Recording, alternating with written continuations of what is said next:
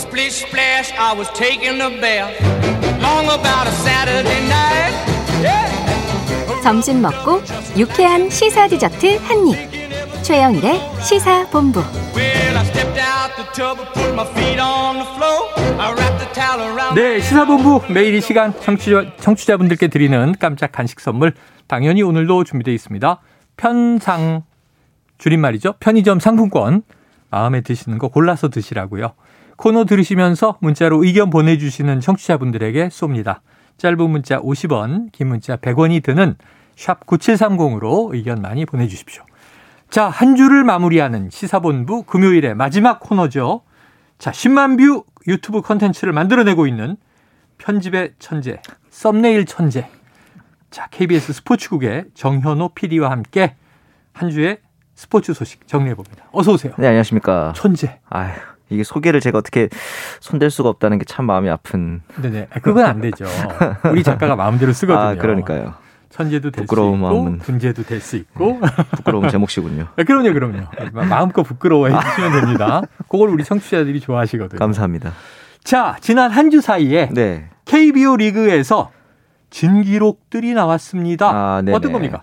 우선 공 9개로 이제 아웃카운트 3개를 잡았다라고 이제 소개를 할 수 있는데 공 9개. 네. 아웃카운트 3개 잡았다고? 잡기 뭐 쉽지 않- 어려운 건 아니었던 것 같은데 스트라이크 3개, 스트라이크 3개, 스트라이크 3개. 그렇죠. 그게 중요한 거죠. 모든 투구가 스트라이크였다는 거. 아. 네네. 롯데 박세웅 선수가 이제 쉽게 말해서 한 이닝 3탈삼진을 잡는데 공 9개만 썼다. 어. 예, 보- 산술적으로 쓸 수 있는 최대니까 최소 투구 기록이 되겠죠. 친건 없었다는 거죠. 맞습니다. 어. 파울이 날 수는 있겠지만 인- 네. 인플레이 타구는 아니었고 음. KBO 리그에서 통산 여덟 번째로 나온 기록입니다만 가장 최근에는 또 이제 두산 알칸타라가 2020년에 기록을 했어요. 그래서 뭐 그렇게 처음 나온 기록은 아닙니다만 2년 만에 나왔네요. 네, 그래도 한 570 여일 만이었는데 음. 롯데 투수들 중에서는 어, 최초의 기록이었다. 이렇게 어, 이게 또좀 아, 의미가 롯데 있었어. 투수로는 최초다. 그렇습니다. 야 그런데 이보다 앞서서 지금 SSG 김강현 선수가 네네. 자 아홉 개 던져서 스트라이크 아홉 개를 꽂아서 아웃카운트 원아웃, 세 개. 투아웃, 쓰리아웃 네네. 이닝 끝 그렇죠. 했는데 김광현 선수는 공 세개로 아웃 세개를 잡았어요. 맞아요. 이게 더 신기한 거예요? 이게 더 흔치 않은 기록일 수 있죠. 오. 왜냐하면은 실제로 이제 투구수 절약이라는 관점에서는 어떻게 보면은 선- 투수들의 취향 차이긴 합니다만 이런 네. 기록을 또 좋아하는 투수들도 많아요. 예. 김광현 선수도 경기 끝나고 인터뷰에서 어. 오히려 더 효율적이라고 굉장히 버킷리스트였다. 아. 이런 표현을 쓰면서 굉장히 좋아했고 다음 목표는 이제 어, 69 완투승이다 이런 얘기를 또 해줄 중이었는데 69 안투수. 현실적으로 이제 모든 공을 초구를 쳐서 아웃을 잡으면은 27개지만 네네. 그건 이제 불가능하니까 그렇죠. 한 69 완투만 해도 정말 대단한 기록이니까 말이 안 되죠 사실은 아니 그게 있긴 있어요? 없죠. 현실에? 제일 우리나라에서 아마 최소 투구수 완투승이 장호연 선수가 가지고 있는 91개 정도일 겁니다. 아, 100개가 안 되네요. 그렇죠. 그것도 대단한 기록인데 음. 69 완투는 진짜 꿈 같은 기록이 되긴 네, 하죠. 그냥 이제 꿈 같은 네네. 이상 속의 기록. 맞습니다. 근데 뭐 이저 3구 3아웃 만들어냈으니까 아, 그럼요. 충분히 한번 꿈꿔볼 만하다. 맞습니다. 야 김강현 선수 대단. 이게 3구로 한 이닝을 끝냈어. 이몇분 걸렸을까요? 보통 한 3분 안에 끝나죠.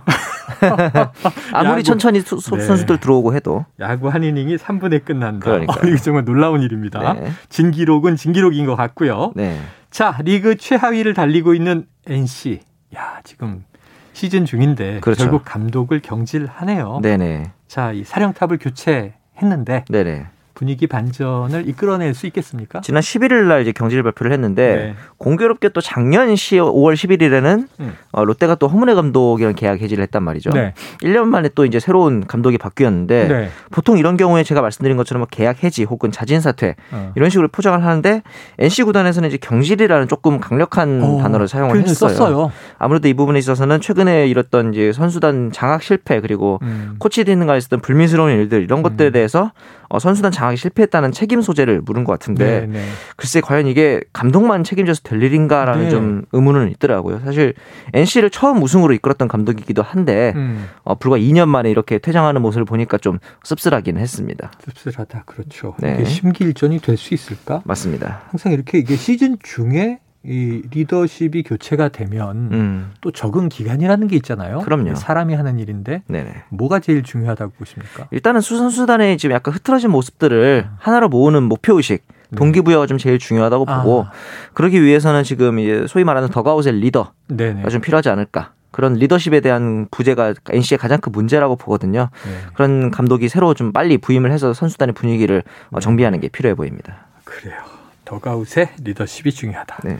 사실 이게 프로기 때문에 동기부여 얘기하시니까 아. 프로의 동기부여는 항상 돈인데. 돈이고 이제 성적이고 네, 그런 네. 거죠. 근데 이제 못 하는데 돈을 줄 리는 없으니까. 맞습니다. 또 이게 악순환이죠. 네. 자, 빨리 이 리더십 교체의 늪에서 빠져나오길 기대해 보고요. 네. 자, 프로 농구로 가보면 네. 서울 SK 나이츠 통합 우승을 했네요. 그렇죠. KGC를 4승 1패로 꺾고 우승했고 음. 전희철 감독이 사실 SK의 데뷔를 이제 이번 시즌 했는데 네. 데뷔하자마자 우승을 했죠. 오. 근데 이제 좀 재밌었던 게 기자회견을 하고 있는데 선수들이 난입을 해서 샴페인을 뿌리고 이런 모습이 있었어요. 그래서 네. 보면은 얼마나 좋았으면. 사실 이 SK도 앞서 말했던 NC처럼 선수들 개개인의 이 구성력 실력은 좋은데 단합되지 않는 모습 아. 이런 게 항상 좀 약점으로 보였는데 네네. 이 전해철 감독이 특이하게도 굉장히 그 젊은 선수들하고 소통이 굉장히 격이 없는 편이라고 하더라고요. 어. 코치 시절에 선수들이랑 게임하고 놀았던 그런 어, 코치였는데 장점이 있네요. 그렇죠. 이제 감독되고 나서 네. 게임 안 한다고 하니까 선수들이 네. 와서 감독님 게임 한번 하자고 그렇게 얘기를 할 정도로 굉장히 좀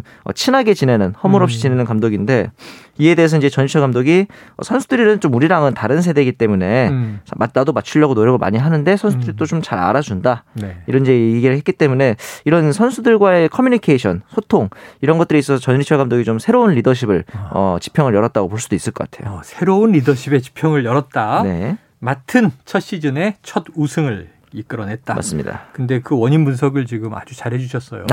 결국은 이제 선수들 세대에 눈높이를 잘 맞춰라. 그런 느낌이죠. 소통과 공감을 이끌어내라. 네, 앞으로 그런 사실 그 동안에 우리 스포츠 감독하면 음, 좀 이렇게 권위적이고 그렇죠. 과거에 또 이제 한가닥했던 분들? 카리스마라는 단어로 제일 네. 많이 설명을 하긴 했었죠. 그럼 대부분 라떼는 말이야 이렇게 갈것 음. 같은데 네네. 자 새로운 젊은 리더십이 이렇게 성공할 수 있다는 또 멋진 모습을 보여줘서 고무, 고무 적입니다. 네. 자 그런데 이런 또 멋진 우승 소식 반가운 소식도 있지만 곧바로 오리온 구단의 매각 소식이 발표됐습니다. 네네. KBL 출범 때부터 대구 동양 오리온스 네. 이렇게 시작한 역사가 꽤 되지 않나요? 그렇죠. 이때 이제 2001년도, 2002년도 시즌에 김승현, 어, 김병철, 힉스 이렇게 어, 트리오를 21년 이끌어내면서 됐네요. 우승을 하기도 했었고 네네. 비록 이제 그 이후에 어, 연패 최다 연패라는 좀 아픈 역사가 있긴 네. 하지만 대구 팬들이 굉장히 어, 사랑을 많이 했었던 팀이거든요. 음. 물론 이제 중간에 연고지 이전이라는 이슈가 있긴 했지만 네. 대구 내에서 이제 오리온 고향 대구 동양 오리온의 인기는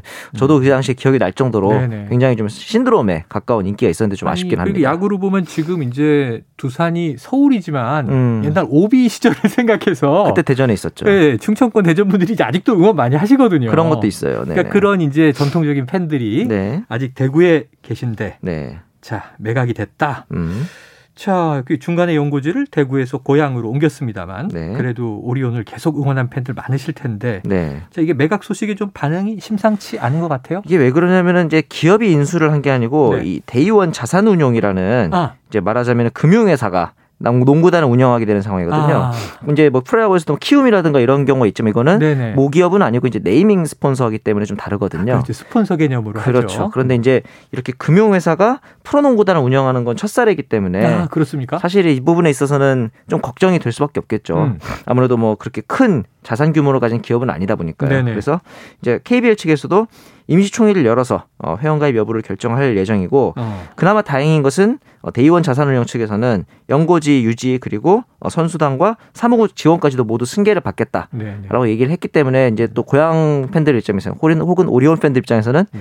연고지 또 옮기나 아, 이거에 대한 아. 걱정이 좀 있었을 텐데 다행히 어, 그런 부분은 없을 것 같아요. 네, 그런 부분은 없다. 자, 네. 다행인 점도 있지만 아까 말씀하신 대로 네.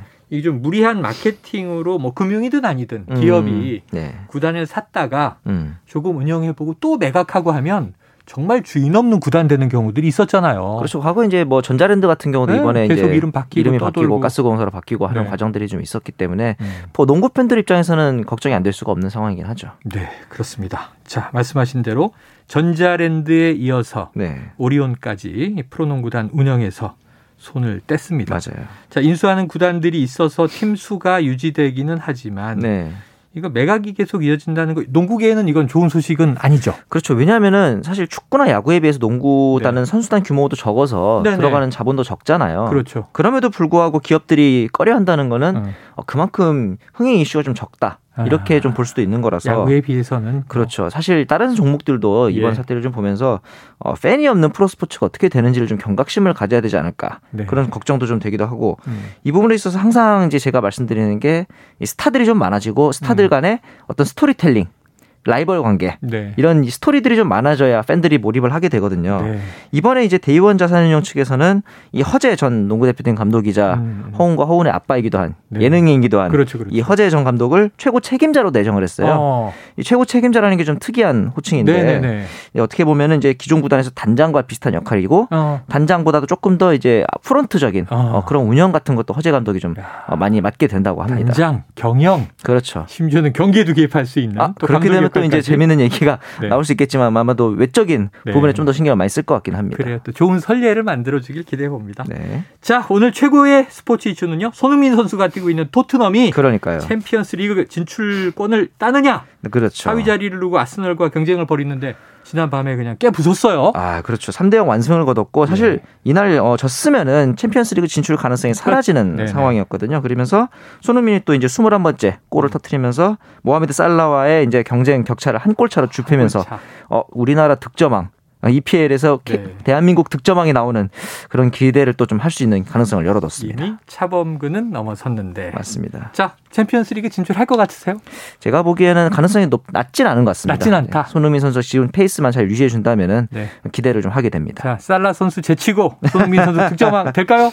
아, 이 부분도 제가 확실하게 답변을 아, 못 이건 드리겠습니다. 신중하네. 무조건 된다고 한번 지르고 된다고 했다가 안 되면 안 괜히 할저수 때문에 안 된 것. 같으니까. 알겠습니다. 아, 신중한 정현호 네. PD였습니다. 네. 여기까지 하죠. 말씀 고맙습니다. 감사합니다. 자, 스포츠 본부로 오늘 최영일의 시사본부 준비한 순서 끝났습니다. 오늘 편의점 상품권 받으실 분이요. 1349 2729 1311 5180 9201 2738 6505님. 자, 맛있게 드시길 바랍니다. 그리고 이제 주말이 시작되죠. 주말 잘 보내시고요. 저는 다음 주 월요일 오후 12시 20분에 다시 찾아뵙겠습니다. 지금까지 청취해주신 여러분 고맙습니다.